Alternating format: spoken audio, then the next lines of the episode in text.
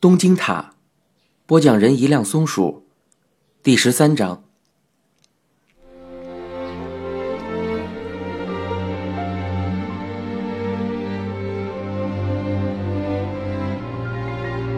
世上所有的思念都是围绕着孩子，没有再比这种思念更深沉热烈的了。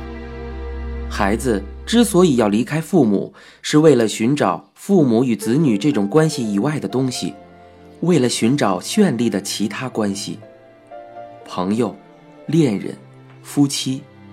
我们为了寻找这些美好而又真实的关系而走出家门。可是我们越是想追求这些东西，就越容易陷入失望，失望然后心死。我们想要寻找的温暖、广阔、不变的美好关系，往往是在陷入现实的烦恼和背叛时，痛哭着匍匐在地上，双手扒开沙子，直到鲜血从指甲里流出来的时候，才能寻找到。悲观，想放弃，可是幻想还是会把这种血淋淋的现实隐蔽起来。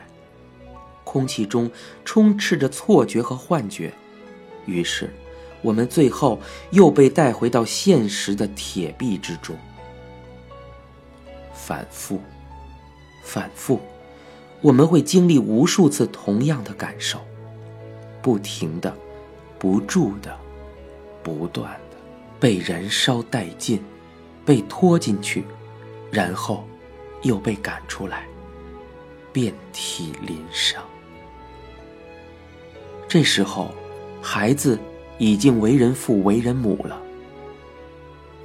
人生下来之后，最先接触的就是父母和子女的关系，在那之后我们还会相信其他一些东西，离开父母，展翅翱翔，最后的结局是人会深入骨髓的明白，只有一生下来就明白的，早已认为理所当然的父母与子女的关系，才是世上唯一强有力、不会背叛你的关系。世上有很多种思念，但是没有哪一种思念比得上父母对子女的思念那么强烈，那么的执着。在自己努力追寻的时候还体会不到，只有自己为人父母的时候才会明白父母的爱，只有自己为人父母了，才会知道过去父母是多么的疼爱自己。明白了这些之后，我们自己也会这么做。或许这时候人真的会获得某种可靠真实的东西吧。自己活着的时候替孩子考虑到了一切，自己死了之后还希望能继续守护着孩子。五月里有人这样说，就算一个人的躯壳不在了，但是他的思想和灵魂不会消失。如果你双手合十，向神灵祈求说想听到这个人的声音，就可以马上听到的。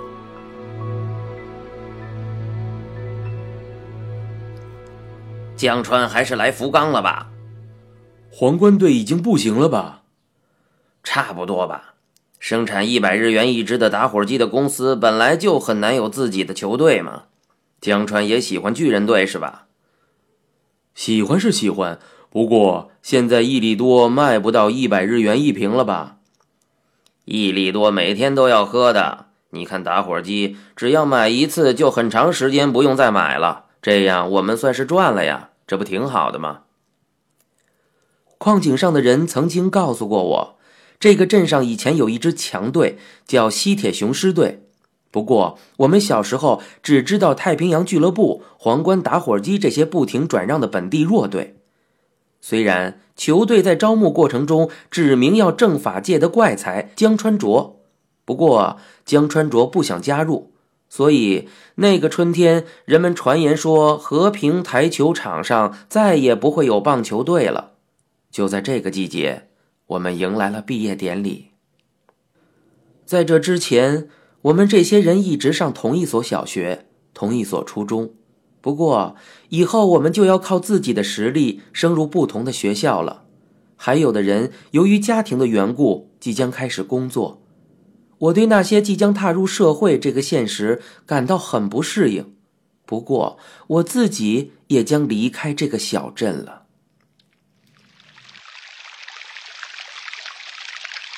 从别府湾延伸出去的缓坡一直绵延到了山里。在这条路上有一栋小型的木造公寓，十五岁的我就要在这里开始一个人的生活了。这栋公寓在别府铁轮温泉的附近，所以周围建有很多的旅馆、宾馆还有游乐园。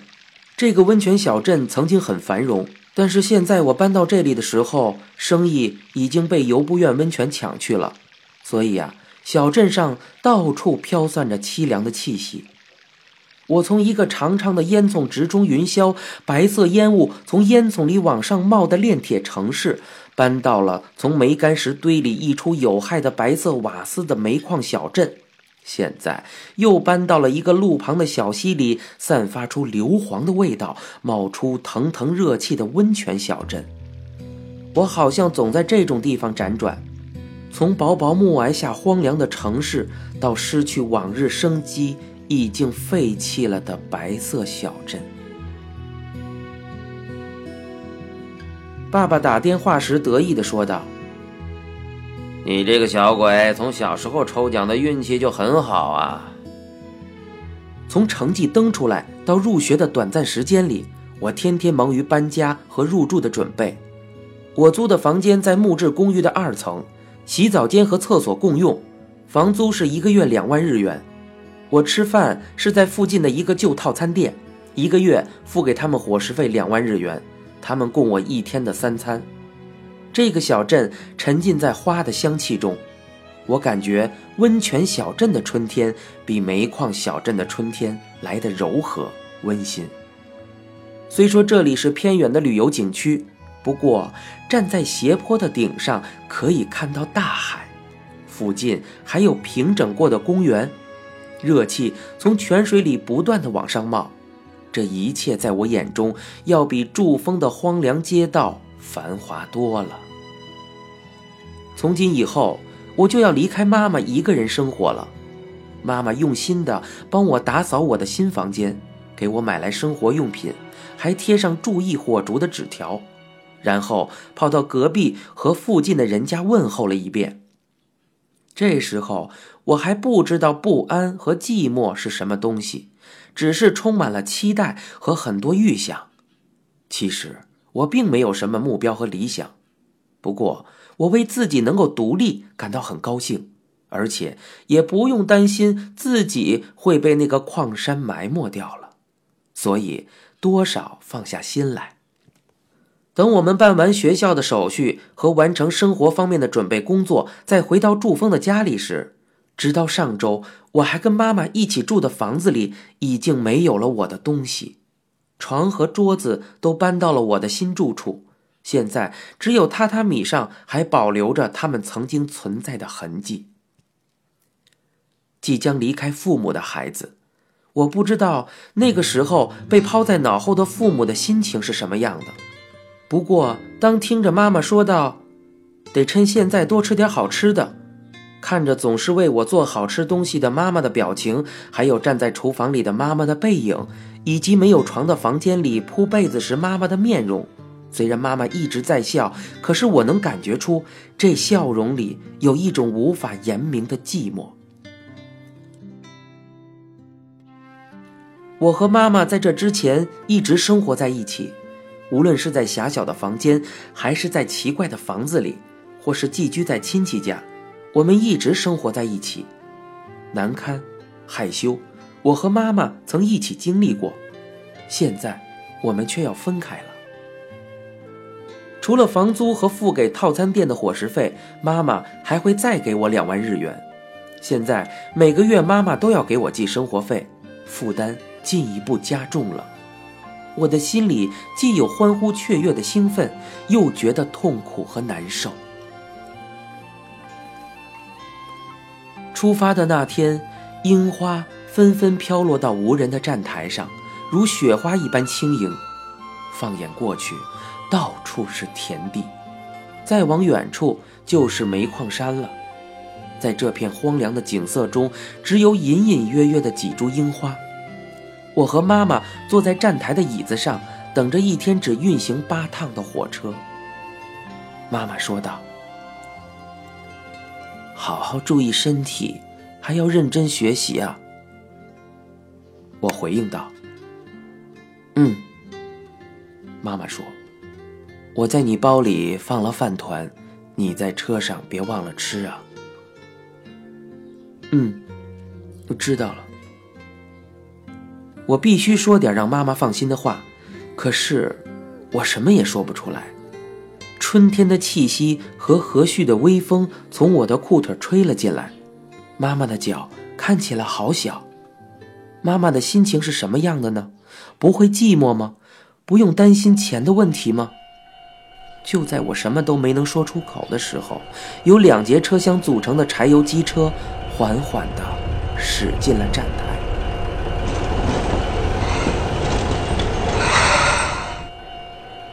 妈妈在站台扶着车窗，对坐在车里的我说道：到了以后打电话给我啊，要加油啊。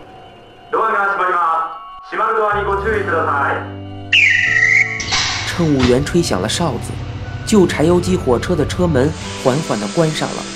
妈妈跟着驶动的火车一面走一面朝我挥手，她一直追到站台的前端，站在那里不停地挥手。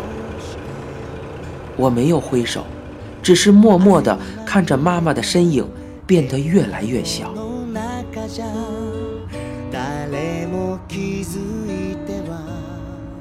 窗外的风景变成了城市。过了一会儿，我拉开旅行包的拉锁，看到里面装着纸餐盒和新内衣。餐盒里有四个卷着海苔的饭团，还有糖炒鸡块、煎鸡蛋，以及今天早上妈妈从米糠中取来的腌黄瓜。餐盒下面有一个写着我名字的白色信封，信的大意是我考上高中，妈妈很高兴，让我不用担心她，要多注意身体，好好学习。妈妈在信里一点都没有提到她自己的事儿，写的都是鼓励我的话。以妈妈结尾的信封里加了一张皱巴巴的一万日元钞票。我吃着饭团，眼泪再也忍不住了。血池地狱、僧侣地狱、龙卷地狱、海地狱、鬼山地狱、山地狱，别府县里现在还有很多地狱。很久很久以前，别府县有很多地方从地下冒出热水、热泥、蒸汽，人们很害怕这些地方，也很忌讳、讨厌，所以把这些地方称为地狱。过去，人们根据各个地方喷出来热的特色，取了各式各样的名字。现在，这些地方都成了旅游胜地，有不少游客喜欢地狱游。随着时间的流逝，人们不再知道这些地狱的含义，甚至专门花钱跑去游玩。连地狱都成了旅游的景点。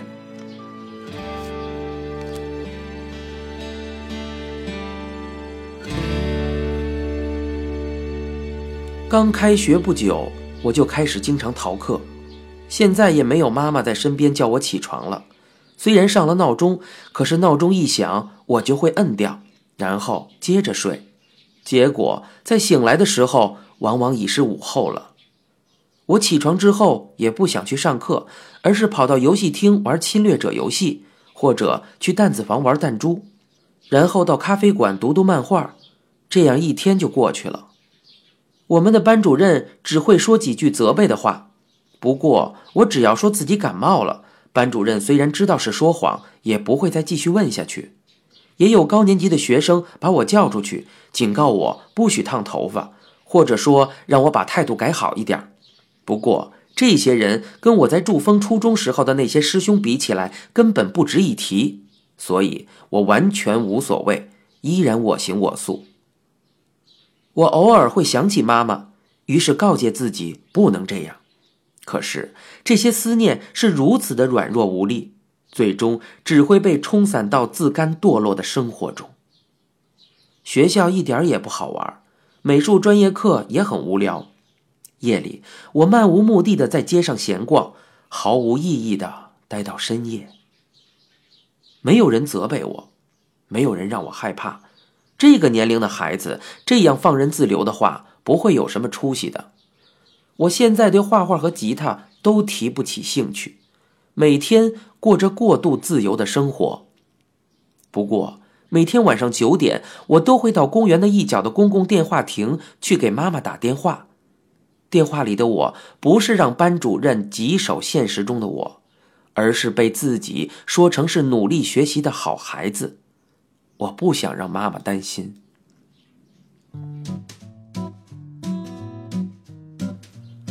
挂掉电话之后，我呼吸着空无一人的公园里的潮湿空气，总是控制不住讨厌自己。